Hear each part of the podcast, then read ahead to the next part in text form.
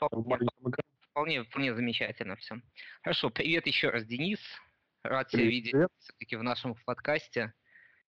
Да. И сегодня хотелось бы поговорить немножко про твое, назовем это так, творчество или, наверное, может быть, работа. Как посмотреть? В некотором смысле, может, и творчество, и работа. Расскажи немножко про себя в двух словах. Когда начал кататься, и как тебе вообще идея перейти на гидрофойл пришла? Как это давно все? Ну, начала кататься в 2007 году зимой. Э, тогда только катинг начал развиваться у нас в регионе, в Башкирии. Мы ехали как-то с горнолыжного комплекса банного и увидели в полях кайты. Это было на объездной города Уфы. Подошли, познакомились, и в этот год мне как-то что-то не зацепило. А на следующий год мой товарищ, с кем мы ехали, приобрел кайт свой первый. И в итоге меня тоже селом заставил стать на кайт. И мне это так очень сильно понравилось, что с тех пор практически я в горы и не езжу. То есть я катаюсь только у себя, только на кайте. Круто. А ты именно всегда гонками занимался, да? То есть у тебя там какого-то фристайлового или там наоборот там бегового этапа не было? То есть ты прям сразу Нет, встал я... и начал гоняться? Я как раз-таки совсем и не гонщик. У меня гоночного опыта совсем нет. Мы больше тут по фрирайду. А как к гидрофойлу пришел? То есть фрирайд это же такая какая-то тип, твинтипная тема все-таки. Ну, э, на гидрофойл переходит э, в большинстве случаев из-за нехватки ветра. То есть, если среднюю полосу России взять, то ветра тут достаточно редки. Ну, хорошие ветра для твинтипа, чтобы было ну, достаточно комфортно. Это или катание с большим кайтом и дверью, либо гидрофойл. И мы не пришли сразу так. То есть мы не взяли, не посмотрели там и не купили гидрофойл и начали кататься. Вот товарищ мне, тот напарник, с которым мы сейчас работаем, показал видео с гидрофойлом и почему-то сказал, ну, давай сделаем. Ну, почему-то, как сказать, в итоге мы сделали первый гидрофойл, и он у нас не поехал, сломался. Почему-то мы не бросили это занятие, не купили, опять-таки, заводской какой-то гидрофойл и не продолжили наше обучение и катание, а именно была вот именно цель сделать самим. Это, видимо, было сначала какое-то хобби, именно попробовать сделать что-то своими руками, потому что до этого мы вообще, в принципе, ничего не производили. То есть мы в большей степени потребляли все. А вот э, инженерный какой-то бэкграунд был, то есть, ну, ведь все-таки тут же есть несколько вариантов, да, то есть, как они могут делаться. Какая-то была, может быть, э, какая-то матчасть изначально известна, там, гидродинамика какая-то или авиамоделирование, либо просто чисто все нащупывали? Да, мы в большинстве случаев все нащупывали, а, э, сидели много в интернете, искали больше информации. Э, в то же время я уже начал задалбывать Рому Любимцева, там какими-то вопросами такими наводящими, как какой-то, какой профиль применить и все остальное. И потихоньку-потихоньку родился какой-то вот такой первый гидрофойл, который мы сделали сначала для себя. То есть, ну, цель была сначала, не, вообще не было цели продавать и изготавливать гидрофойл массово. Просто сейчас прямо описываешь историю Джанга, нашего белорусского гидрофойла, который очень а лимитированная версия. Мне кажется, все так начинают, потому что, ну, мне кажется, это здорово начинать так, так скажем. То есть... Самое интересное, что Рома Любимцев же изначально для Джанга какие-то дал там даже проекты, чтобы сделать Джанга. Он базировался на проекте Рома Любимцева тоже. Я думаю, что этот проект тоже у меня есть. Я, он там раздавал их без проблем, эти проекты. Я думаю, что он даже где-то у меня тоже такой же есть. Вот, и да, да. Прикольно то, что вы просто, ну вот э, у Андрея, у него немножко другой подход, он как-то все еще делает идеальный гидрофойл для себя. А у вас все-таки получилась серия, и прям такая, скажем, добротная, потому что, ну ты же видишь в интернете, да, что происходит. То есть, по сути, если сейчас говорить про гидрофойл на постсоветском пространстве, то э, я вижу, что у вас получилось, я могу ошибаться, я же просто наблюдатель, да, у вас получилось победить МД, хотя МД вообще доминировал, ну, в какой-то момент на таких, я даже не знаю, как сказать, на начинающем уровне, либо ну, вот на каком-то таком уровне простом. То есть МД доминировал, то есть на многих э, спотах многие люди, ну вот про которых я знаю, они рассматривали к покупке первый гидрофойл MD. А потом у вас появился вроде бы очень похожий на MD комплект. Он начал появляться в интернете там-сям, и сейчас я вижу, что, во-первых, Михаил Соловейкин катает на РТБ, а он изначально катал на МД. Э, э, ребята из Канады, про которых мы как-то говорили, тоже по определенным причинам взяли РДБ. И на полном серьезе как бы в, э, на форуме, если мы берем выбор гидрофойла, ну вот как я, например, не понимаю, да, то есть ничего в этом, то есть там вот э, Darkfoil, Карат, RDB, ну, MD, наверное, тоже существует еще. Про MD вообще даже почему-то никто не говорит. Хотя они же, ну, выпускают, наверное, достаточно много. И выбор идет между как раз Darkfoil и RDB. Почему не говорят про Карат, я тоже не знаю. И, и получается, так как у вас немножко более лояльная ценовая политика, э, то все берут вас. Вообще, как так получилось, как ты думаешь? Ты имеешь в виду по поводу цены или по поводу спроса? По поводу спроса, по поводу цены, ну, понимаешь, дело в чем, что без серьезного ну, бэкграунда какого-то, без серьезного... Так, меня слышно сейчас? Так, это или у меня интернет, или у тебя? Сейчас, наверное, пришло сообщение, и, скорее всего, да. из-за сообщения такая провал такой небольшой. Ну, как-то у тебя вот получилось такое одно из доминирующих положений занять. И, знаешь, это вообще достаточно, ну, как бы интересно, потому что без жесткого бэкграунда гидрофоильного, без гоночного, да, то это прям как какой-то ну, крайне необычный случай выглядит. Как ты вот видишь вообще положение свое на маркете и как ты к этому положению пришел? Ну, я как, как я и говорил, это вообще была сначала идея некоммерческая. То есть мы делали гидрофойлы для себя. А, но после того, как мы сделали гидрофойлы для себя, научились кататься, нужно было принимать решение, что с этим всем делать. То есть, ну, вроде как и матрицы готовы, да? А, ну, вроде изготовили. Либо дальше что-то пытаться как-то экспериментировать, что-то еще свое делать. Либо, может быть, попробовать это что-то кому-то изготовить дополнительно. Предложили своим друзьям, мы вот, э, можем изготовить для вас гидрофойл. Они посмотрели и заказали у нас пару гидрофойлов. И в этот момент мы поняли, что это кому-то все-таки тоже еще и необходимо. Тем более, если мы можем предоставить какую-то конкурентную цену, э, ну, на сравнение, ну, по сравнению с тем моментом, с тем, с тем годом, э, в котором мы производили. Блин, я, наверное, заговариваюсь, да, Артур? Там? Нет, все прекрасно. Я да. думаю о том, что ты говоришь как раз. А какой это был год? Да. Какой это был?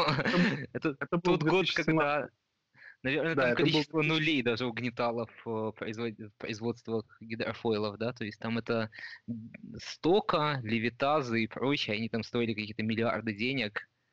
Да, они стоили людей. денег. И это был 2017 год. По-моему, Миша Андрюков, как раз МД, планировал выпустить свой гидрофейл в 2018 году. Ну, я насколько уже сейчас помню. И мы посчитали, а почему бы никому-то не изготовить, и решили, вот сначала это наши друзья, потом мы дали попробовать э, другим кайтерам, не в нашем городе, да, они тоже хорошо отозвались о нем, ну, на тот момент хорошо, то есть как э, тоже между тем, чем они сравнивали. Скажи, пожалуйста, так, так... у вас у вас была алюминиевая мачта на тот момент, да? Там была какая-то ну, легенда или сразу карбон? Нет, сразу, мы сразу начали карбон, и мы хотели делать именно карбоновые гидрофойлы, да. Это прикольно. Потому что я где-то в интернете читал такую версию, что у вас у МД был использовался один и тот же профиль этой самой алюминиевой мачты. Да, мы используем один и тот же профиль. И самолетики от МД подходят к нашему гидрофойлу, так же, как и наши самолетики подходят к гидрофойлу от МД. Это прикольно. Так, а скажи, пожалуйста, а вообще, что значит название РДБ? Ну, это опять-таки спонтанно родилось. Это первые буквы наших имен, это Рамиль Денис, а Б – это тот регион, в котором мы живем, это Башкортостан. Почему-то, не знаю, почему-то первое пришло, что в голову, мы давай сделаем так, ну давай. Вот и так и прижилось. Прикольно. А кто дизайнер разрабатывал логотипа? А это все сами. А, именно тот логотип, который на мачте, это наши дизайнеры и тут рекламщики Мы им просто дали задание сделать что-то простое, которое можно э, приклеивать на мачту, и оно хорошо бросалось в глаза. И если ты мог заметить, что там э, цвета с флагом России, красный, синий, белый. Да, это тоже что заметил. Да, да, это как бы тоже, мы стараемся такие цвета использовать практически везде, ну, хотим как-то выделиться среди мирового сообщества. Расскажи, как вы Михаила Славейкина в МД увели? Я не знаю, как это произошло. Ну, у нас все получается случайно, вот ты не поверишь. Все, что мы не делаем, и все связи, которые мы налаживаем, контакты, они происходят почему-то случайно. Я не знаю, как это работает. Э, мы сделали гидрофойл в 2017 году. Первое сообщение мы где-то выложили на форуме, что мы такие вот ребята сделали. Э, если кому интересно, можете взять, попробовать, все остальное. Э, как сейчас помню, я был на работу, звонит телефон, и на телефон отвечает, ну, Миша Соловейкин. По голосу я сразу узнал, потому что в сети очень много роликов да, с его да. голосом, и этот голос, ну, узнаваемый. И он говорит, ребят, ну, если вам интересно, отправьте, я попробую. Ну, конечно, давай сделаем. Тем более мы и предлагали там всем, берите. И мы отправили ему, и так пошло наше дальнейшее сотрудничество с ним. А еще, насколько я видел по фото, ну, опять же, я же лицо не всех знаю, вроде бы Рома Любимцев использует, да, там что-то от РДБ, и Елена, которая в его команде. Да, они ездят на наших досках, мы доски делаем для них. А, а Роман что-то придумывает в досках, скидывает нам модель, а, мы для него это реализовываем и отправляем для него. А это каким-то образом, как ты считаешь, влияет на репутацию? То есть все-таки, мне кажется, э, когда Роман с каким-то продуктом взаимодействует, это все-таки определенный, знаешь, какой кредит доверия, да? То есть люди очень к нему с доверием относятся, ты ощущаешь какую-то ответственность, когда ты что-то выпускаешь? Например, я видел, что гидрофойл, который у вас сейчас вроде бы тестируется, он тоже очень плотно э, прорабатывался с Ромой. Ты ощущаешь какую-то ответственность от взаимодействия с Ромой? Да, Роман очень, ну, я так считаю, что педантичный человек. То есть он докапывается до самых тонких моментов э, вообще в производстве. И это очень сильно складывается на качестве на нашем. То есть он постоянно что-то просит сделать то ли жестче, то ли качественнее. И постоянно, постоянно эта работа происходит. Конечно, мы несем такую ответственность, чтобы в какой-то момент, допустим, доска не развалилась там на каких-то э, крупных соревнованиях. Слушай, а был какой-нибудь такой случай, когда Арман позвонил, сказал тебе, Денис, ну это вообще как бы шило полное. То есть, ну вот это просто выбрось, облей бензином. Ну прям таких звонков не было. Э, я... Нет, таких звонков я не помню, что прям совсем так все плохо. Он, ну, так, издалека обычно начинает, что нужно это поправить, это сделать жестче. И вот так, вот так вот потихоньку, потихоньку это в итоге накапливается, накапливается, и приходится все просто заново переделывать. И все. Да.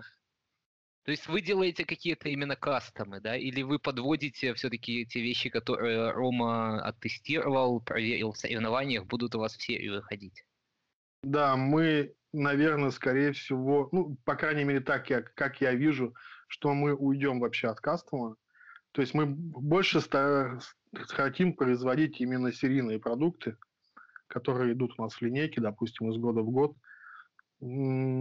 Допустим, та доска, которую Роман тестировал в прошлом году, вернее, даже не тестировал, а гонялся на ней, она очень хорошо за себя зарекомендовала, и мы сейчас ее предлагаем всем покупателям. Сейчас выходят новые доски у него, э, более короткие. Э, он тоже потестировал их. Сейчас тоже ну, сделаем какие-то... Он нам вынес какие-то замечания по этой доске. Э, сейчас доделываем ее, и тоже, скорее всего, будет она в серии. Слушай, а как ты видишь вашу компанию среди конкурентов? Ну, чем вы отличаетесь в целом? Ну, вот есть же какая-то философия, да, компании? Я вижу, что вы не стремитесь как-то себя рекламировать в медийном пространстве, да, то есть э, я не вижу у вас какого-то желания поднять какой-то хайп на сайте, да, там определенные какое-то ожидание, потому что реально у вас сайт отстает по наполнению, то есть вы делаете гораздо больше, чем на сайте можно найти. э, предлагаете людям, может быть, какие-то продукты, про которые так-то не узнать просто случайному человеку.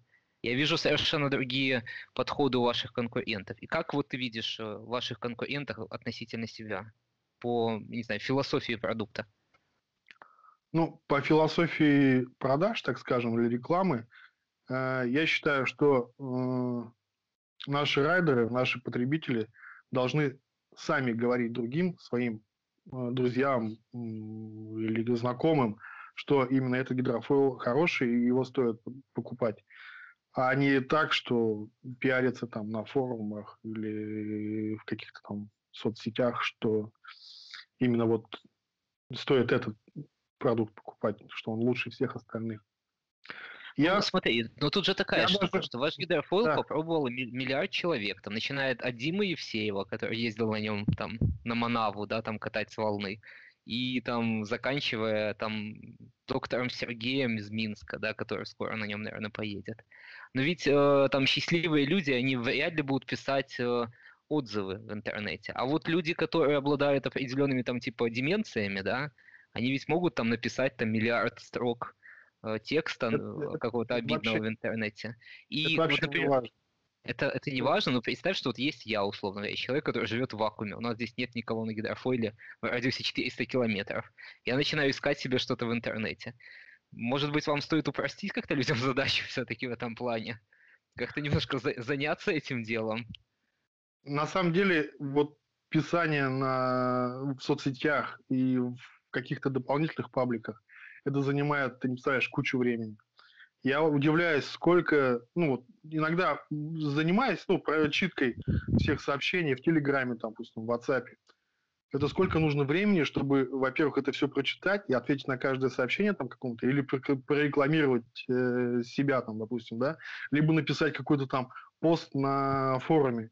Это занимает кучу времени. Я лучше займусь э, производством гидрофойлов в это время, Люди, люди реально хотят. Я когда собирал вопросы в локальном чате, все говорят, нам все понятно, мы хотим тесты РДБшных гидрофойлов у нас в локации.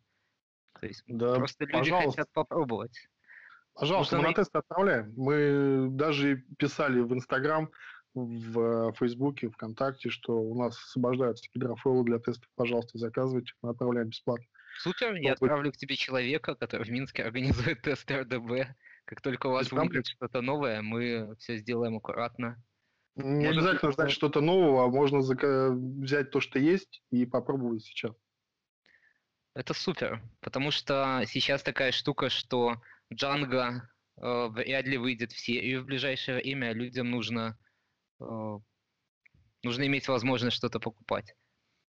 А ты когда-нибудь пробовал позиционирование сравнить вас и Darkfoil, да? Почему вот, например, у вас дешевле? Ну, прямо такой цели не было. Я думаю, что мы держим такую ценовую политику э, из-за массовости производства. Мы очень много производим всех деталей, и гидрофойлов в том числе. И можем регулировать именно э, количеством производства, а не ценой. То есть не завышать цену, а производить более массово. Смотри, и тут еще интересный момент. Вот когда Серега Икара там говорил, Серега, насколько я понимаю, у него была Чубанга, или есть Чубанга, или был Левитас. Ну, короче, что-то у него было, и он покатался хорошо на брендовом гидрофойле, и он был... Изначально он же занимается композитами, просто он начал делать, базируясь на ощущениях от того гидрофойла.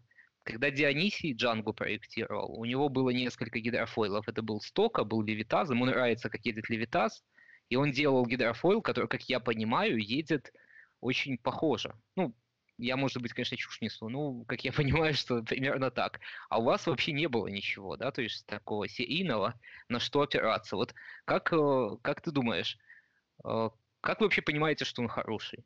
Ну, то есть это же, если у тебя не с чем сравнивать, это же тяжело вообще понять. Мы, мы сами, да, конечно, ничего не можем понять, потому что ну, мы тут протестируем один-два дня крылья.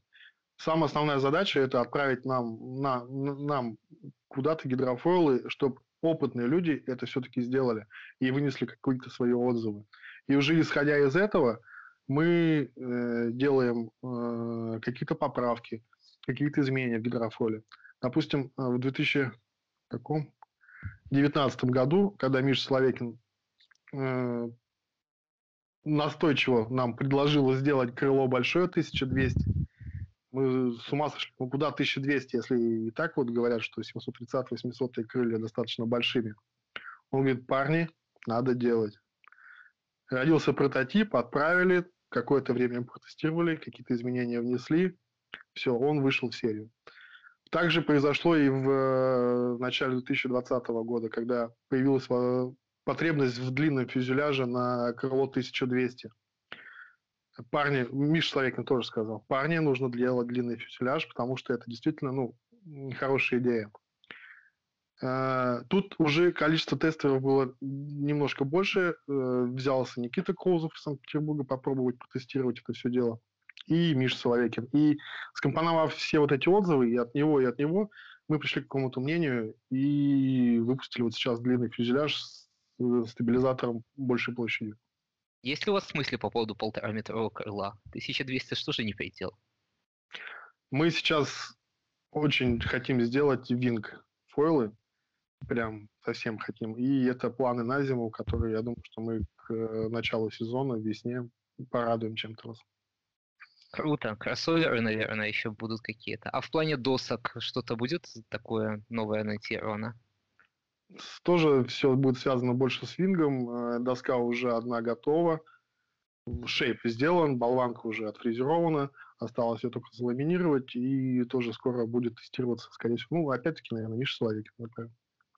Супер. Слушай, у нас есть небольшие обязательства перед ребятами с форума. То есть у меня есть небольшое количество вопросов, я тебе их почитаю. Тебе, если понравится, можешь ответить. Вот. Да, Первый... я готов на все вопросы ответить. Первый. А, будут ли крылья 2000? Ну, да, это опять-таки серии Винга, они будут.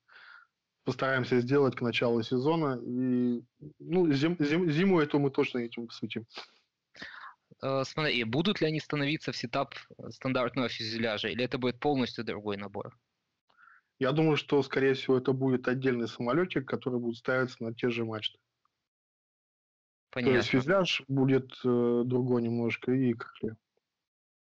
Планируете ли вы в 2021 году менять что-то в конструктиве? Как, например, в позапрошлом году делали литую с мачтой площадку? Нет, ничего меняться не будет. Именно э, в конструктиве самих гидрофойлов. Объясню почему. Потому что а, фишка не фишка наших гидрофойлов. Случайно наши крылья и мачты начали подходить к гидрофойлам Мозес. Никто же не думал, да? Совершенно. Не, на самом деле это так, ну, я не знаю, почему так произошло, но это случилось. То есть наши крылья и мачты, они совместимы с гидрофойлами Мозес. Это очень хорошо, как для российского потребителя, что они могут покупать те же самые гидрофойлы Мозес, и не бояться о том, что они там поломают крылья или еще что-то. Они могут заказать дополнительные запчасти у нас с меньшей ценой. Соответственно, и для европейского потребителя, и американского потребителя они могут заказывать у нас крылья, которые э, чем-то отличаются от крыльев Мозеса, да, там, какими-то характеристиками. Кому-то нравятся разные. Рекомендуемые розницей. Да, да, да. Вот. А поэтому мы в этих гидрофолах мы точно ничего не менять не будем, и, скорее всего, эти же мачты пойдут на винг гидрофола.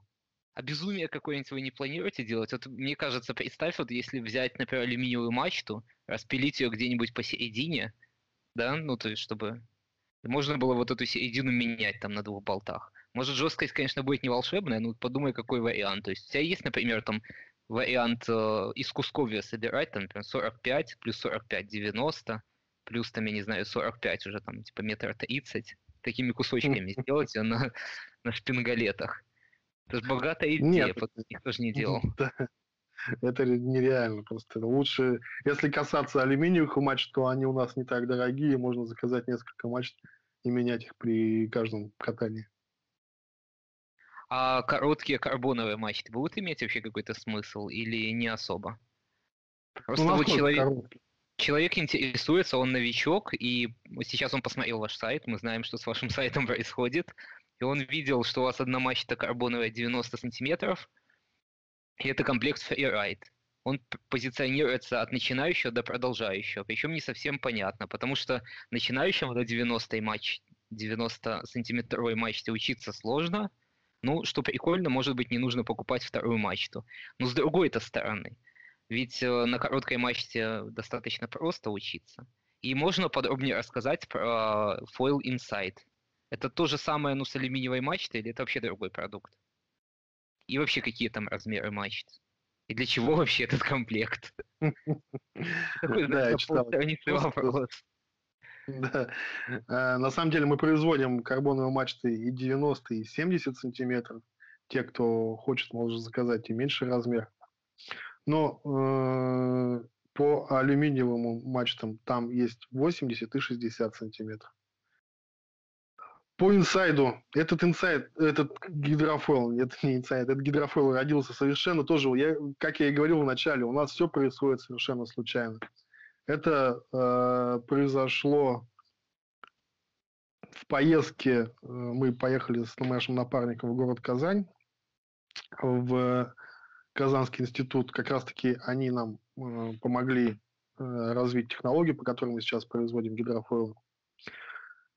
И ну, едем и обсуждаем, а чтобы нам как бы расширить какую-то линейку. А, и появилась идея сделать алюминиевый гидрофойл с алюминиевой мачтой. Более бюджетный вариант, чем карбон. Он сейчас очень хорошо тоже у нас заказывается. Слушай, а как я понимаю, у вас достаточно такой, скажем, традиционный подход к размеру крыла, да? То есть, ну, мы же сейчас видим, что в силу последних событий, ну, я не говорю про СНГ, очень большую популярность набирают 1200, что казалось, наверное, ну, не очень таким стандартным размером раньше. Будут ли у вас еще какие-то размеры, которые не касаются там стандартных там 730, 1200, там, может что-то промежуточное? Есть какие-то планы что-то такое делать? Была идея сделать что-то такое промежуточное, но это все будет зависеть от того, насколько мы будем загружены именно... Ну, то есть надо все выставить в приоритете. Сейчас у нас приоритет – это закончить гоночный гидрофойл, а, протестировать его, получить какие-то замечания от э, Рома Любимцева. В это же время начать э, думать о винге, о крыльях для винга, о фюзеляжах и все остальном. Это тоже очень колоссальная работа. И уже по истечению этого времени мы можем что-то сделать среднее нам все-таки наша все-таки задача сейчас охватить больше рынок, чтобы с кайтовыми гидрофойлами все ясно. У нас есть набор крыльев, который всех практически устраивает. Там мелочи какие-то, допустим, если брать какое-то среднее крыло между 730 и, 800, и 1200, там будет уже какие-то мелкие нюансы. А мы хотим все-таки расширить и сделать э, больше линейку. Это винг и гоночный гидрофойл доделать. Вы работаете в принципе, как это называется, эволюционным прототипированием. То есть вы делаете, ну, как бы прототип, смотрите, потом его дорабатываете, смотрите, и таким образом получается у вас продукт. Потом вы берете продукт, прототипируете его, смотрите, прототипируете, смотрите, выпускаете по новой. Да? То есть у вас нету дичайших прототипов. Да? То есть, например, я не знаю, там, ну, два примера, да, там, Такума есть такой гидрофойл, у него передняя поверхность крыла, она напоминает пилу. Вот. И есть клевер гидрофойл, это парень делает вроде бы вейковые гидрофойлы, он их полностью делает из дерева. Вы не делаете каких-нибудь таких диких штук, там насверлить отверстий, там обмотать поролоном. Мало ли вдруг там какой-нибудь есть сейчас вариант крайне ликвидного продукта, про который никто не додумался. Нет, таких прототипов мы не делаем, хотя у нас был длинный фюзеляж прототип, он был тоже такая просто длинная палка алюминиевая, на которой было куча отверстий, где, ну... А просто можно, двигать, да, крыло можно было? Да, раз, разносить крылья и тем самым регулировать положение этих крыльев относительно фюзеляжа. И были прокладки специальные э, с углами атак, чтобы можно было регулировать и настраивать этот гидрофойл. Ну, прокладки, а вы, именно... как я понимаю, штатно не хотите продавать. Потому что я про прокладки слышал, что вы там ребятам их дарили каким-то. Но именно mm. сделать на сайте, типа, если ты хочешь, чтобы твой гидрофойл выходил там на крыло позже или раньше, или как-то по-другому, вот тебе за 2 доллара фиговина, верни. Нет, нет, это не наш путь, мы не будем их продавать, мы как сделаем прокладки, нормальные, которые нас устроят, это будут такие литы из пластика. Мы просто будем их ложить в комплект. Продавать дополнительные запчасти, такие, тем более мелочи, мы не планировали никогда. То есть будет в комплект прокладок, э, которым можешь ты регулировать угол атаки крыла. А монокрыло? Не планируете делать монокрыло? Михаил Нет, Соловейкин таки... говорит, что он э, думает перейти на монокрыло. Ну, он катался на монокрыле, на нашем, на 1200, то есть там снимал стабилизатор просто и пытался как-то делать. Ну, я не думаю, что это появится, ну, получит такую какую-то, как это называется, всемассовость, что ли, что все перейдут на тысячу, ну, на монокрыло и будут кататься на них. Ну, классическая компоновка гидрофойла сейчас всех устраивает, она очень хорошо едет, стабильно. Зачем экспериментировать в этих направлениях? Ты знаешь, есть вообще в самом деле моменты для экспериментирования. То есть, например, по сути, кайтинг же тоже не один день существует, но вот, например, такие люди, как ну, простые новички, как я, например, в кайтинге, они же почему появляются? Потому что кайт стал гораздо доступнее. Большой depower, безопасность и быстрота обучения. Потому что, например, у нас все виндсерферы в локации перешли на кайт. Кайт меньше, кайт дает больше, и при этом учиться на нем быстрее. Ну, все считают, что на виндсерфе быстрее. Ну, например, если там говорить про виндсерферов, ну, там эти сложные агрессирующие повороты там с киданием паруса мало кто делает. Ведь это очень сложно.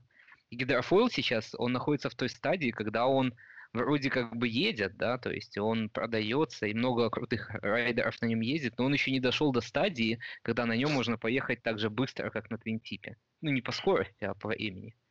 Вот туда, мне кажется, будет все развиваться. Но монокрыло этого не даст. То есть э, оно не даст быстрого обучения. Классическая компоновка как раз-таки лучше предназначена для обучения. Хорошо. А как ты себе представляешь вот на данный момент, э, вот представь, вот приходит к тебе э, некий, ну там, не знаю, там, Петр, твой товарищ из Санкт-Петербурга. Он говорит, Денис, хочу взять себе гидрофойл. Не понимаю, что это, зачем оно мне надо, но очень хочу. Что ты мне посоветуешь? И что ты ему посоветуешь? А, ну, в большей степени мы советуем сначала как-то научиться где-то у товарища попросить. Тем более, если вы, если это человек из Санкт-Петербурга, то там очень много гидрофойлеров. Подойди к любому, тебе все подскажут и расскажут. Даже, и, возможно, и научат там, да? Нет, а подожди, уже... ладно, с Санкт-Петербургом плохо. Давай из Якутии. То есть там нет райдеров в радиусе 500 километров. Человек может почтой заказать, я не знаю, там каким-то СДКом приедет, там он будет страдать самостоятельно. Да, пускай заказывает, и в плане, ну, мы подберем ему гидрофил, который ему э, подходит, так скажем, да, по его предпочтениям, по акватории, это касательно мачты, да, допустим, 90 или 70 сантиметров. И уже по ходу, обычно, ну, как это происходит? Ребята заказывают, э, один день попробовали, не получилось. Меня засыпывают сообщениями. То есть, что делать, как делать. И потихоньку, потихоньку с помощью этих сообщений мы к чему-то вместе также и приходим. То есть, это нормально писать нам и задавать вопросы по обучению. Прикольно. Ну, так а что, все же, что за продукт продавать? Давай вот не знаю. Ну, вот я, до... предположим, давай я себе выбираю гидрофойл, предположим. До, до появления длинного фюзеляжа мы всем рекомендовали брать э, фрирайдный комплект с 730 крылом. Э, так оно же маленькое, на нем никто не разворачивается. Оно, оно и как раз-таки предназначалось для обучения, и Рома Любимцев как раз-таки его создавал для новичков, которые хотят начать гидрофолинг. Но после появления длинного фюзеляжа с крылом 1200 все же мы сейчас рекомендуем брать большее крыло, а оно прям офигенно стабильное. А едет... оно плавает или нет, или тонет? Оно плавает, да. То есть, когда ты ложишь доску, она сама в позицию старта разворачивается? Нет, нет, так прям совсем не поднимается. Это после, если крыло положить просто без фюзеляжа и без гидрофойла, то оно будет на поверхности плавать. А ты видел это видео, там, где у Димы Евсеева кабина раскрутилась, оно плавало где-то в толще воды? То есть он за ним нырял под волну. Да, он серфил на... гидрофойлом? Наверное, видел, да. То есть у вас примерно так же плавает. Да, ну крыло плавает, да. Но все крылья больше тысячи квадратных сантиметров, они все будут плавать, потому что у них там наполнитель либо пенопласт, либо, либо еще что-то. Это реально обычный пенопласт. Ну, нет, это конструк... нет, нет, это не обычный пенопласт, конечно, это же конструкционный пенопласт специальный, созданный для композитов. Он больше плотности. Слушай, а вот эта вот история в интернете, когда там кто-то что-то сломал и говорит, что внутри пенопласт. Вот вообще реально кто-то делает, ну, сплошные крылья полностью там? Из да, мы делали, мы делали сплошные крылья, и сейчас фрирейс, переднее крыло, оно сплошное. То есть там нет наполнителя, оно где-то на 70%, по-моему, состоит из карбона, и 30% там внутри немножечко стеклоткани просто и все. А так оно полностью без наполнителя, оно монолитное. А зачем Это так? крыло. А, да, там задача как раз-таки у этого комплекта сохранить жесткость крыльев всех. А, была идея, конечно, уменьшить это все дело, поставить туда тоже наполнитель, но пока мы решили оставить это так. То есть, ну, характеристики жесткости сейчас в приоритете, так скажем. Пускай это будет немножко тяжелее, Пускай это будет энергозатратней и материально затратней, но именно характеристики, характеристики жесткости нас, для нас пока сейчас в приоритете. А реально сделать вообще для начинающих какой-то специальный комплект? Представь, чтобы там нельзя ну, было себе ногу, ну, чтобы нельзя было себе ногу отрезать там или лицо разбить, когда на него упадешь. Закруглить там все как-то. И чтобы оно плавало, знаешь, прям плавало, то есть прям отпустил, оно всплыло, ты ноги вставил просто в петли и все. Ну, слушай, не знаю, никогда таким не задавался вопросом. Прям совсем-совсем, что-то такое совсем безопасный был. Не ну, знаю. слушай, ну вот Серега Караджи в эту сторону идет. Мы с ним когда говорили, он говорит, что у них есть комплект для начинающих. Кстати, я не точно не помню, как он называется. но не исключено, что тоже инсайт называется. Но я могу путать.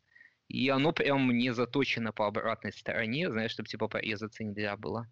Оно такое как бы более, более лайтовое. Ну, блин, посмотри, что происходит на спотах. Ты сейчас, э, э, ну, как бы, выходишь на традиционный спот в Минске, и там площадка, там, типа, 10 на 10, да, раньше там было 3 кайта, сейчас там, типа, 45 кайтов.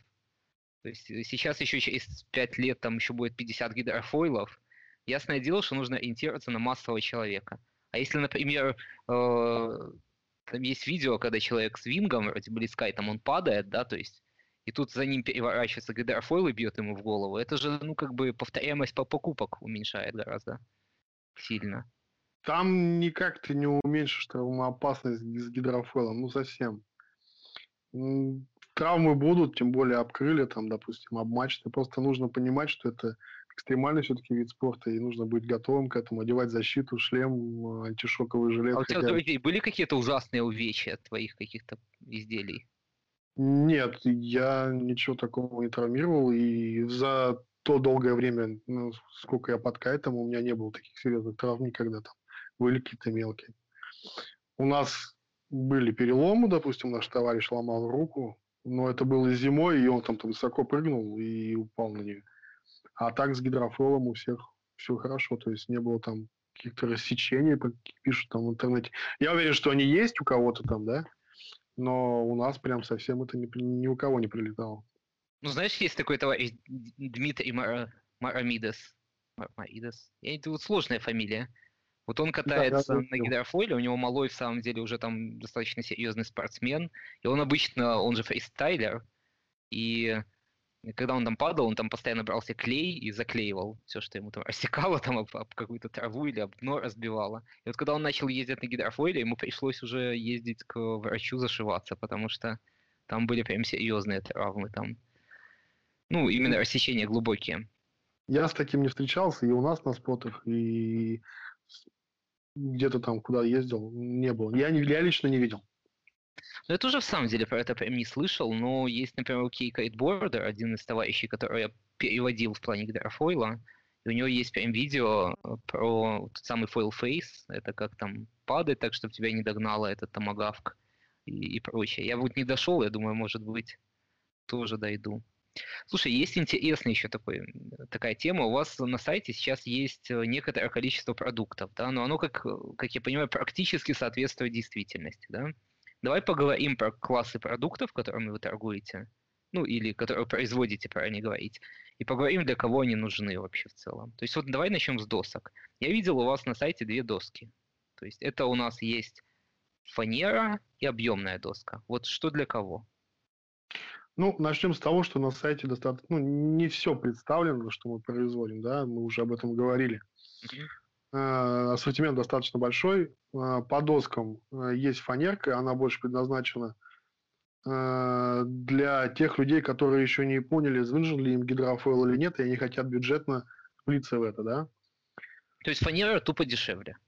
Она дешевле, и единственный плюс у нее – это неубиваемость.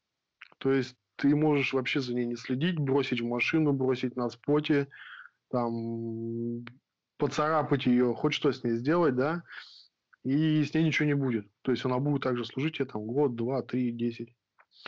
Объемные доски, к сожалению, все-таки э, требуют более аккуратного обращения к ней, потому что и доски пробиваются, по ну, доскам... Же объемную доску можно залить толстым слоем шелака, она будет потолще, ну, как потяжелее, но тем не менее она тоже будет неубиваемая, да? Но тут компромисс же нужно выбрать, чтобы либо она была легкая, но прочная, либо тяжелая, вернее, тяжелая, но прочная, либо легкая, но э, нужно будет за ней следить. В большей степени э, какое-то находится среднее положение – чтобы она и весила достаточно легко, и была достаточно прочная. Но никто не застрахован от пробоин именно на объемной доске. Я понял, Это но с другой стороны да. безопаснее гораздо объемная доска, насколько я понял. Она и легче проходит приземление на воду, и при этом на ней можно сесть, в случае чего смотать кайт и плыть. То есть она все-таки... Да, безопаснее, безопаснее и правильнее, так скажем, доска, это все-таки объемно, потому что на фанерной доске не, не удается достичь той жесткости, Э, как на объемной доске, а жесткость в доске достаточно важный параметр. А в какой момент эта жесткость начинает что-то, скажем так, решать? То есть вот если говорить про твинтип, жесткость твинтипа, она э, при достаточно жестких прыжках, да, то есть нужна. А вот э, в, в фанере, когда, когда вот я, например, пойму, что фанера мне типа уже все не нужна больше? Ты поймешь это в тот момент, когда с фанерой э, пересядешь на объемную доску и попробуешь прокатиться на объемной доске. Ты поймешь, что все, что ты до этого делал, было ну, не очень. А если потом еще обратно на фанерку попробуешь пересесть, ты скажешь, все, я ее положу в сторону или что-то там. А насколько большая разница по цене получается между фанерой и объемной доской? Самый такой простой.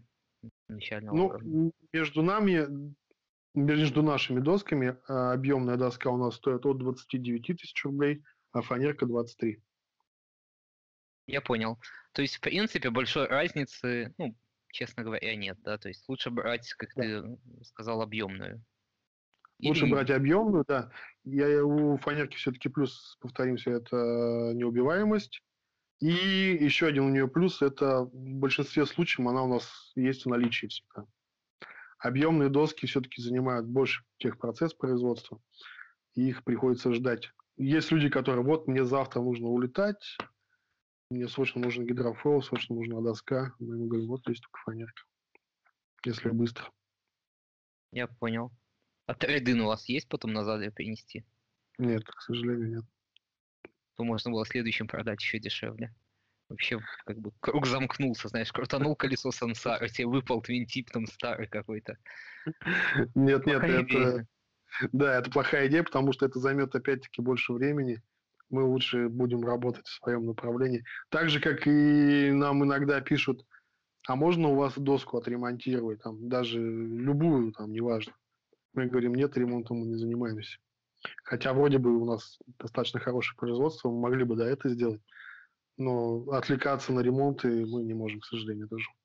Если позволяют объемы, это же круто.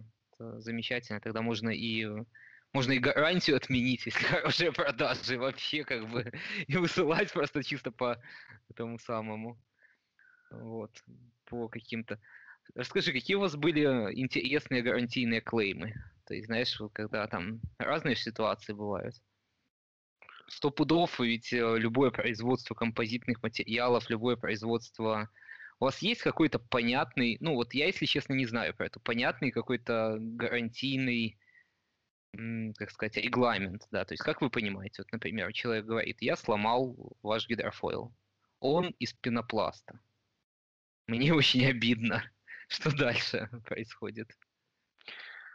А, мы в большей степени накапливаем сейчас опыт по гарантийным, ну, по гарантийным обращениям. Как это происходило у нас до недавнего времени? Нам э, пишут человек, допустим, с какой-то либо с какой-либо проблемой. Э, в первую очередь мы просим от него фотографии ну, к, этой проблемы, чтобы понять, о чем человек говорит. Либо видео, лучше, конечно, видео. Дальше мы командой нашей рассматриваем это все дело и Э, до недавнего времени мы всегда задавались вопросом, могло ли это произойти по нашей вине. То есть мы никогда не задаемся вопросом, а мог ли сам клиент это сломать, да? Где-то там что-то ударить или что-то ну, травмировать. А мы всегда задавались вопросом, мог ли, мы могли бы это, могло бы это произойти из-за нашей вины. Но с недавнего времени мы поменяли нашу гарантийную политику, и в большей степени мы сейчас будем просить больше фотографий, больше видео, и, скорее всего, будем просить отправлять нам э, обратно те детали, э, которые, ну, по которым обращаются по гарантии, чтобы посмотреть визуально на них. Ну, смотри, то есть у вас имеется в виду, что ваше гарантийное полисе, оно говорит про то, что если это некий заводской брак, да, то вы тогда поможете разобраться. Но если Без человек проблем. сам допустил ошибку, то есть он, например, там встретил твердое препятствие где-то на пути от автомобиля, к, то тут вы ему про это скажете, либо даже не скажете, а, и он как бы останется со своими проблемами наедине. Получит он какую-то скидку на следующее устройство, которое он тоже от машины не донесет или нет? Да, без проблем. Мы, конечно же, э, обсуждаем это все с клиентами, и в большей степени, если, допустим, ну, э, на минуточку мы э, отказали по гарантии всего лишь двум человекам. То есть из того всего объема, который мы производим. А мы... что они сделали с гидрофойлом? Расскажи, мне это тоже интересно. Для меня это остается загадкой в некоторых случаях, но э, один из случаев это был Денис, э, он живет в Нью-Йорке, он прислал фотографию о том, что у него крыло просто отлетело от гидрофойла. Э, мы пришли к мнению, что раз нет крыла, то... Нет возможно... крыла, нет проблемы. Ну, что-то типа того, да. Мы, мы не можем э, рассмотреть этот гарантийный случай, в принципе, потому что э, не на что опираться. Было закручено крыло должным образом. В каком состоянии были винты, в каком состоянии была резьба на фюзеляже. Но, да, но в, мы можем всегда помочь скидкой, допустим, на заказ другого комплекта, что, в принципе, это и произошло. Тоже с Денисом, он заказал просто новый комплект и без проблем. Сейчас вот, кстати, мы ему недавно отправили. Новый флерейс кого тоже. Прикольно. Так, э, с досками понятно. Есть у нас... Э, скажи, пожалуйста, объемные доски у вас в каком сейчас ассортименте представлены? Это какие-то начинающие модели типа Trigger и Pro модели? Просто на сайте у вас, насколько я помню, только Trigger. Да, мы производим сейчас это фрирайдные доски в размере 110 на 45 125 на 45 и 130 на 48, они все называются триггерами. Основное отличие у них это скошенные борта, ну, и как бы мы ее подразумеваем одну линейку, да, такую вот, триггеров. А как выбрать? И, э, в большей степени по опыту катания и по весу, ну и, соответственно, по цели катания. Некоторые люди, допустим, выбирают именно мелкие доски для путешествий, чтобы было легче перевозить. Слушай, ну 120 и 140, это ведь там, ну 120 и 130, это очень маленький, э, ну как, диапазон разбежки, да, то есть а у это не 160. У 130 объем больше, она толще. Да. Да. И это, ну, как мы и говорили с тобой, это фанерная доска для обычных людей, так скажем, для тех, кто хочет только начать пробовать бюджетно влиться в гидрофолинг. И это про модели э, от Ромы Любимцева. Это доски для гонок. Они тоже представлены в трех размерах. Это 141, 135 и 130. Ну, то есть, по большому счету, сейчас ситуация выглядит следующим образом. Есть фанерка для тех, кто не разобрался, то есть э, лучше не брать, если есть варианты не брать.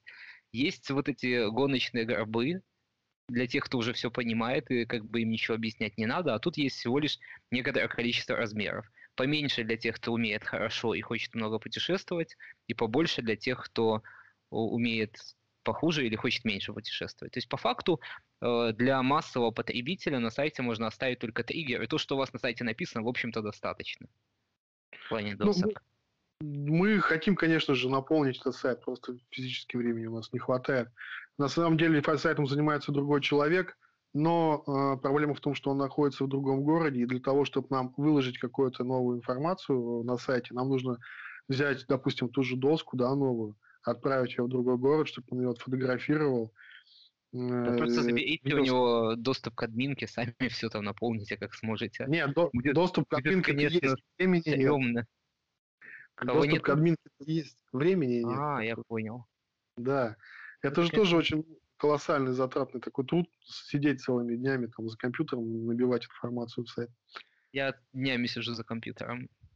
Постоянно что-то куда-то набиваю. Слушай, ну получается, что в самом деле э, увеличить количество информации на сайте никак не спасет, потому что, по сути, все равно у обычного пользователя, который не в теме гидрофойла, ну прям такой не жестко в теме, у него выбор между фанерой или объемной доской. И по сути, у вас эти модели на сайте представлены. Давай поговорим про крылья, которые вы сейчас выпускаете, и каждое крыло для чего, ну, ну или для кого. Какой там портрет пользователя вы видите у ваших крыльев? Что есть и для кого? Ну, самый ходовой у нас, ходовой у нас размер крыла это 730. Он ну, перекрывает ну, 80% всех катальщиков, которые у нас берут эти гидрофойлы. Он очень круто поворачивает, он э, хорошо едет. И это такой универсал, мне кажется, для нас. А если смотреть на большие крылья, это все-таки 1200 крыло, оно больше по размеру и позволяет кататься на гидрофоле по волнам. А, и такое неспешное катание.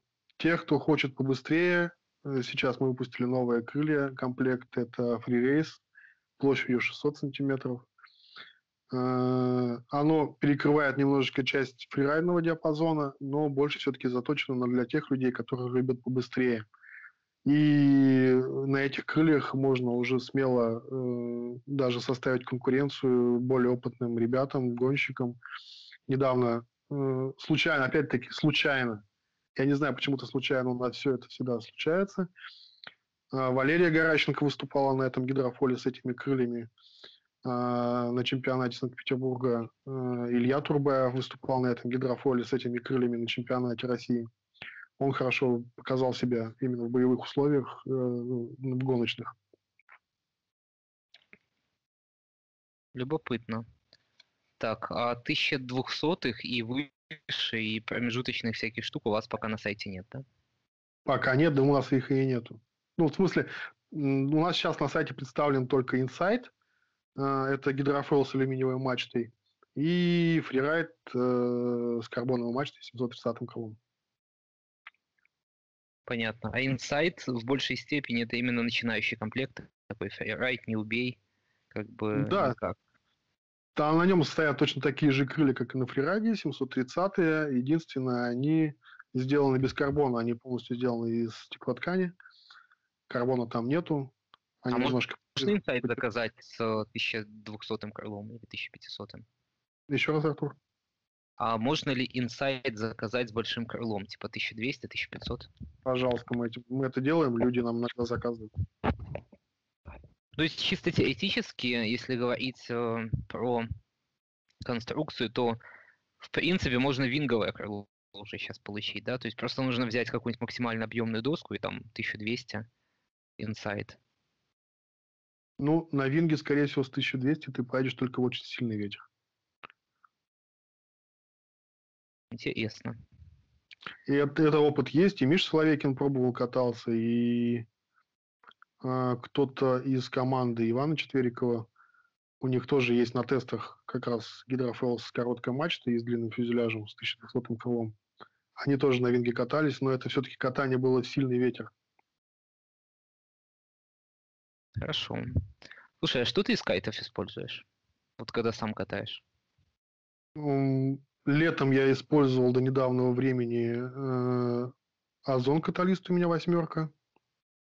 А F1 бандит был древний там 11 размера. С недавнего времени мы перешли все на эльфы. То есть я и мой напарник перешли на эльф фрирайд. Эльф Свифт, так он называется. Заказали у Ромы две пятнашки, десятка и восьмерка. Вот сейчас в финале. То есть ты перешел э, чисто на парафойлы? Да. Но э, летом, вот до недавнего времени, я катался на каталисте восьмерки, когда дуло сильно.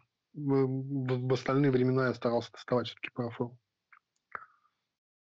Прикольно. Каталист, знаешь, такой кайт, он типа без... Эм, ну, это интересный выбор, я тебе скажу. Потому что, ну, мало кто после школы берет каталист. Ну, просто по определенным причинам мне нравится каталист. То есть э, они достаточно странные, потому что мы ездим с женой обычно отдыхать. Э, и как бы у меня есть небольшая линейка флаев, но у меня жена очень любит уехать куда-нибудь там вдаль. И, ну, флай, ты же понимаешь, что его можно положить определенным образом и сделать как бы там какую-нибудь хитрую ситуацию. Потом ее, ну, в случае там, если ты не какой-то суперэксперт, разобрать ее это очень сложно. То есть у меня получается почти во всех случаях его поднять, иногда с уже перепутанными, ну, между собой стропами в планке и доехать. Но вот супруге такую вариант так самоубийца я пока не доверяю. И вот каталист это 100 из 100. То есть это купить вот такой кайт, и он, в принципе, он с тобой ничего не сделает, ты с ним, скорее всего, тоже ничего не сделаешь. То есть такой, ну просто, как он вообще с гидрофойлом тебе, каталист? Целом? Ну, у каталистов две версии, на самом деле, да? До 2000, напомню мне, 2017. Ну, там есть v, V2 есть, или даже V3 уже, наверное. До 2017 он был такой более C-образный, а после 2017 появился V1, который, ну, такой, как Бовкайт, что ли, да? Mm-hmm. Вот у меня как раз-таки до 2017 года мне, в принципе, все нравится. То есть на сильный ветер, тот, который у нас ну, бывает иногда, когда именно можно выйти с восьмеркой, меня все устраивает в нем. Единственное, я, ну, у меня не было кайта маленького своего, и на Авито я нашел именно этот каталист, именно восьмерку, и он продавался за какие-то безумно смешные деньги. Поэтому это был выбор именно такой спонтанный. То есть я там сразу его купил. То есть не и... ты его выбирал, он тебя выбирал, я понял. То есть это такая штука. Можно сказать и так, да. Но прям вообще меня всем устраивает именно этот каталист. Прикольно. Ну, я не знаю, какие я пробовал. Я пробовал именно такие, знаешь, черно-красные, наверное, они больше на бол были похожи, потому что сброс тяги очень такой был суровый, в ноль, и такой же приход ее был ну, достаточно резкий. Наверное, все-таки те, которые сильно после 2017-го. Я не помню, в каком году они обмановились, но это был, это вот у меня этот кайт, который выпускался до того кайта, который ты, наверное, пробовал. Это 2017-2016 год, скорее всего. Ну, слушай, ну есть вот альтернативное же мнение, да? То есть я понимаю, почему Почему вы перешли на эльфы? Возможно, у вас там достаточно удобная, ну, как бы ценовая политика, вы все-таки с Ромой взаимодействуете. Плюс ну, много очень гидрофойлеров катает на парафойлах из-за того, что они висят дольше. Ну, например, тот же Фаид, он утверждает, что баллонный кайт э, не обладает какими-то недостатками, да? Ты вообще ощутил какой-то, я не знаю, какой-то плюс от перехода да, на парафойлы или минус наоборот? Что изменилось, когда ты взял Swift? Сначала мы его взяли для зимы. То есть мы катаемся много зимой, и накачивать э, баллонный кайт, ну, в принципе, надоело уже, да? Тем Ломаются более, насосы постоянно. Насосы ломаются, да, и кататься охота быстрее. Я тут парафон возложил и поехал. И э, появилась все-таки возможность заказывать эти кайты, пробовать. Первые запуски меня просто поразили, э, когда Роман отправил мне Swift 15.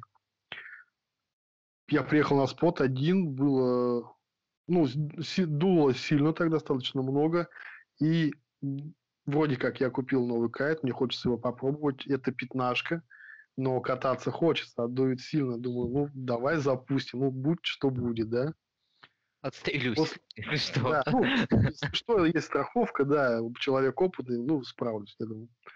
После запуска я просто обезумел. То есть кайт настолько хорошо управлялся, прыжки были настолько контролируемые полностью, да, то есть ты мог прыгнуть в такой сильный ветер, ну, около десятки дул, наверное, да, ты мог прыгать высоко, и при этом это было так контролируемо, э, приземления мягкие, и дальше ты мог спокойно ехать. Ну, нам очень сильно понравилось. После этого было принято решение сразу заказывать десятку, э, и в этом году еще докупили восьмерку. Это круто. Причем, знаешь, тут же такая штука, что они же, наверное, их не просто уменьшают кайты, они каждый размер делают как новый кайт. То есть так и да, Fly делает. Это точно. Это ну, в крайнем случае, я, у меня есть двенашка и восьмерка Fly, и это разные кайты. У них разное удлинение немножко, они отличаются по поведению. Тут, конечно, есть и минусы. Тебе может, например, понравиться двенашка, ты возьмешь восьмерку, это вообще другой кайт.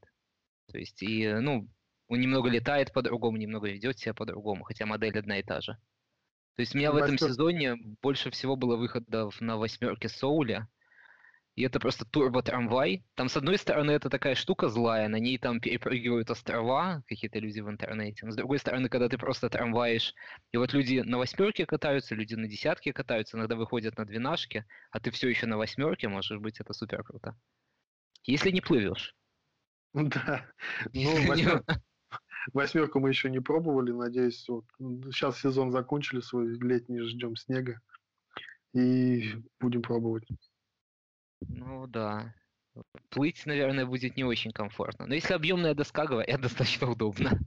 Ну, у нас спот тут такой, то есть водоем небольшой, от одного берега до другого, немного плыть. Причем лодки ходят, так что для нас это не сильно такая проблема. Единственное, что если уплыл на другой берег, то это уже другая республика, и моста обратно нет, там как-то махать надо, чтобы тебя забрали что нужно карточку с собой, знаешь, визу голд, вот этот под, под гида, и, и потом ты просто там голливудишь, пока ветер не развернется, и потом слив просто, там просушил парафойл, знаешь, там доску достал, Это поел. поел. Да, хорошая идея. Никогда не задумывались об этом. Слушай, расскажи еще такую штуку. Вот у вас есть крепление, но чисто площадки, насколько я понимаю, да? Вы только площадки используете. Нет, гоночный гидрофойл, э, мачта сейчас вот эта 106 она с креплением диптатл идет. Это колодец, да, вот этот? Я не да, очень да. терминологии.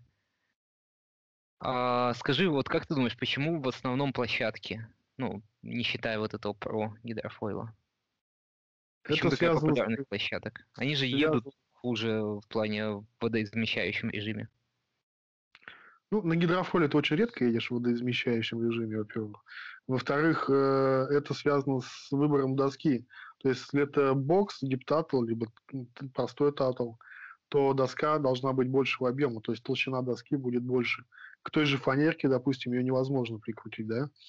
Либо триггер у нас 125, толщина у него 35 миллиметров, соответственно, туда тоже диптатл никуда не залезет. 110 так вообще 30 миллиметров, тоже диптатл не подойдет. Это все-таки удел именно больших объемных досок а, для э, гонок.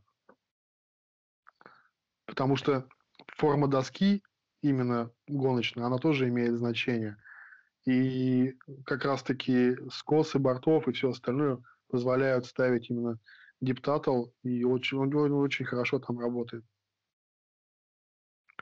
Как-то так. Не знаю, правильно Понятно. Ну, то есть именно на таких простых э, вещах для начинающих это большого смысла не имеет, да? То есть просто используется площадка. Совсем.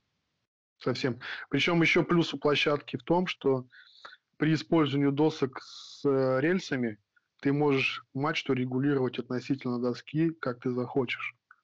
Это очень хороший плюс, при том, что у нас заказывают доски как и для других гидрофойлов, и гидрофойлы наши стоят на другие доски. Это позволяет регулировать э, именно мачту относительно доски так, как ты захочешь. Это на самом деле важно, и катание делает более комфортным на гидрофойле. Понятно, круто. Ясно. Ну, касательно гидрофойлов, наверное, все обсудили. Вот. Э, у меня, наверное, таких э, касательно продуктов больше вопросов нет. Скажи, пожалуйста, как ты вообще к движению к этому относишься, которое сейчас происходит? Вот. Ну, э, что ты имеешь в виду под к этому движению? Ну, знаешь, мне просто интересно еще, у нас в СНГ очень отличается подход да, к обсуждению оборудования. Зачастую мы ищем недостатки в оборудовании раньше, чем ищем достоинства. Тут э, выгодно отличается Михаил ну, Соловейкин, потому что он ищет как раз-таки достоинства. Мы с ним это как-то обсуждали. А многие люди ищут как раз-таки недостатки. То есть э, тебя вот лично не цепляет, когда там, не знаю, там кто-то крайне нелицеприятно высказывается о твоих э, изделиях, о твоей продукции? Конечно, цепляет. Это неприятно слышать. Но э, если посмотреть глобально на вещи, это никак не влияет на, на нас, на РДБ, в принципе. Потому что, ну, в большей степени э, мы делаем качественный продукт. Что интересно, ведь знаешь, еще такая штука, что продукт, да, то есть люди часто говорят продукт, но продукт и конкретное изделие это не всегда одно и то же. То есть, когда мы говорим про продукт, продукт это комбинация, это с одной стороны изделие, это саппорт, э, это обращение по гарантии, это поддержка в интернете, какая-то медиа, да, то есть это все в целом продукт. Если посмотреть, то, ну да, действительно, у вас получился клевый продукт, потому что его покупают, несмотря на то, что вы как бы игнорируете современные, опять же, тенденции в распространении да, там, информации, его все равно обсуждают. Наверное, с продуктом все получилось. Вот, несмотря там на некоторые э, нюансы, да, там, ну, у нас есть определенная токсичность, поэтому, да, там можно накопать каких-то подковерных вещей, обсуждать там какие-то там детали, кто едет, кто не едет, у кого там какой пенопласт, мне кажется, сломать можно при желании что угодно. Вот. В большей степени я могу сказать, что все, все гидрофойлы ломаются рано или поздно, да. Это все зависит от потребителя, как он, ну, как от райдера, как он относится к своему снаряжению. То есть, если бросать гидрофойл на берегу, да, не следить за ним, э, то, конечно же, у вас и крылья будут покоцаться. Там. Если бросать доску там, в машину и закидывать потом еще сверху там гидрофойл там и еще кучу вещей, то, скорее всего, вы ее пробьете. Как относиться к э, вашему снаряжению, так и оно будет дольше служить. Да, ну ты же, ты же особо за нашим подкастом, наверное, не следишь или следишь? У Я слежу. Что... Ин- интервьюха была с Вайманом, и он хочет сделать мягкий гидрофойл в форме, в форме блюдца. Э, сверху будет торчать палкой, ты сможешь на нем прыгать и ловить волну. Вот. И вот в этот момент ваши дни будут сочтены. Давай доживем, посмотрим, что он сделает, тогда уже и будем говорить, сочтены они или нет. Просто представь себе мягкий гидрофойл. Просто начни с этого. Слушай, я видел где-то концепт уже где-то в Инстаграме, да, либо в Фейсбуке. Кто-то пытался сделать накладки на передние кромки из мягкого материала, чтобы, ну, то есть ты поставил, да, их, и они тебя не травмировали там в случае каких-то там ударов. Но мне Я кажется... не понимаю, знаешь, вот какую штуку? Вот ведь передняя кромка это для людей, да? Боковые кромки для тебя. То есть, если же ты будешь падать, то каким-то образом нужно упасть так, чтобы тебя догнали передние кромки.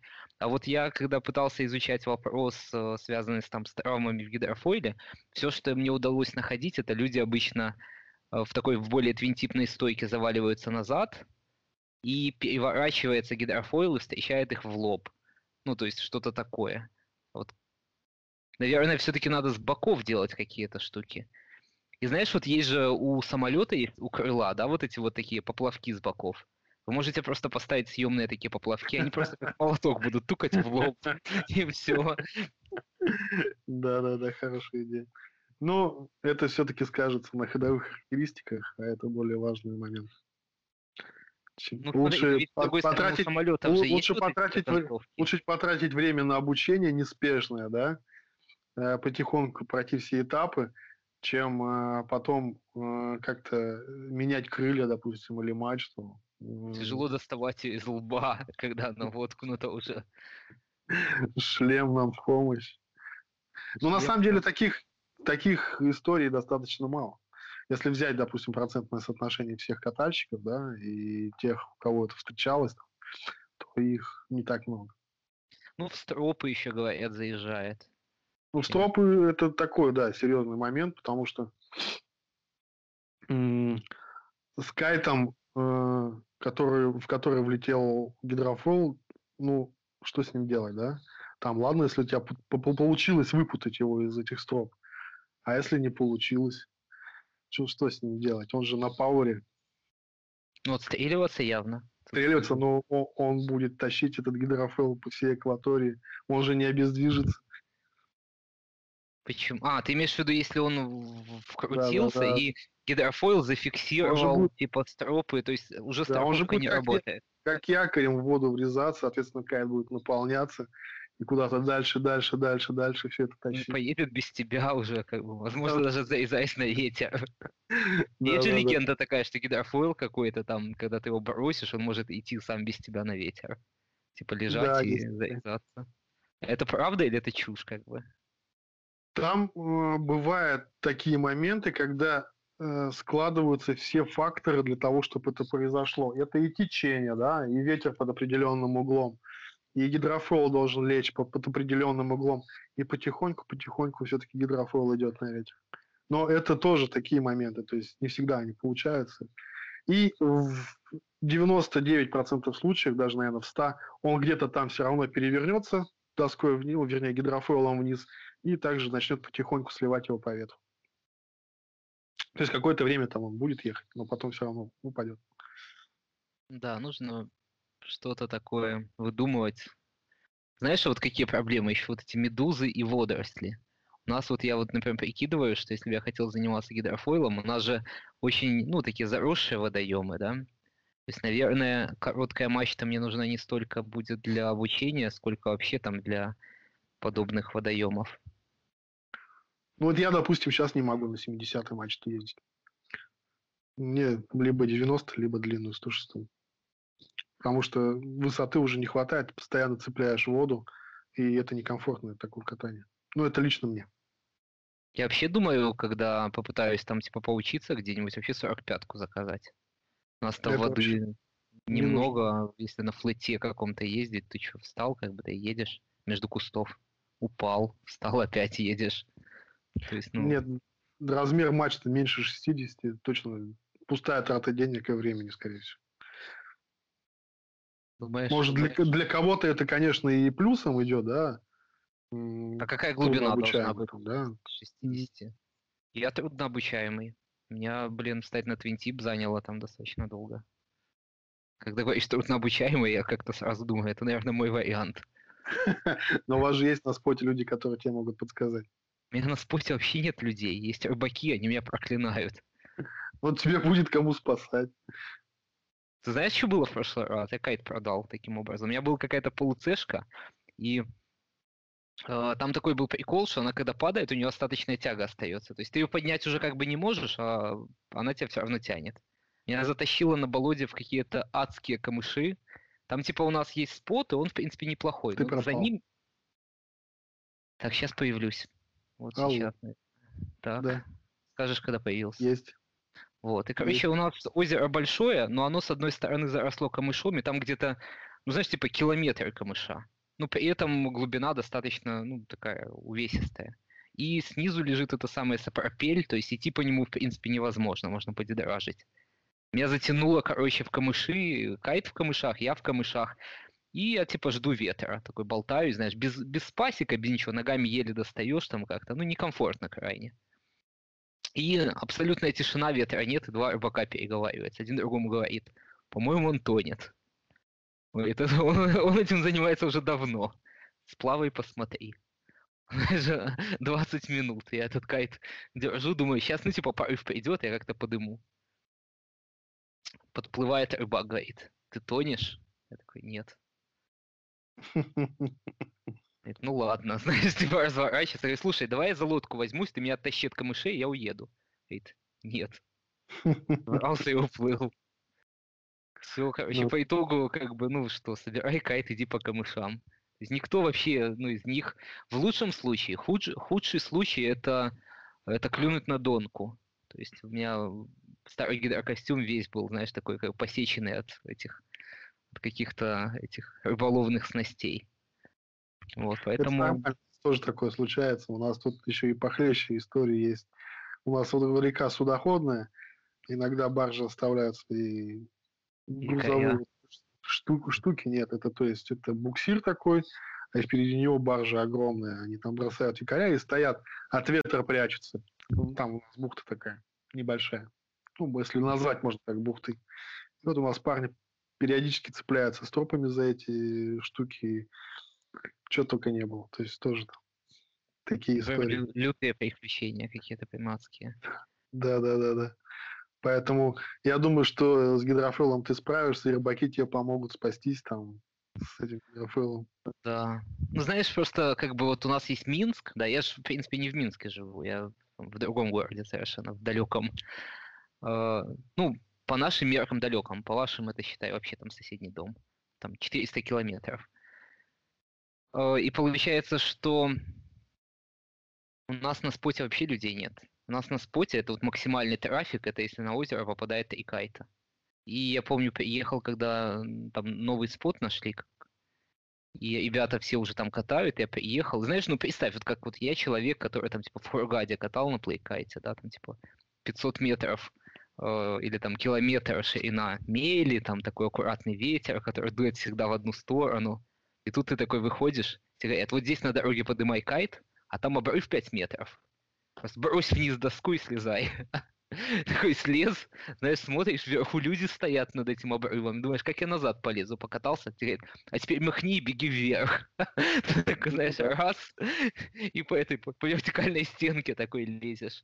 После этого кажется, что, ну вот, после этого, когда я приехал на озеро, которое мне после Египта казалось вообще не клевым, я думаю, блин, такое прекрасное место. Думаю, вот я в следующий раз поеду в Египет, в Египет и, наверное, буду просто ощущать, знаешь, просто ну, какой-то кайф от одного того, что ты, ну, просто там находишься. Вот, у вас, э, наверное, побольше спотов и побольше условий.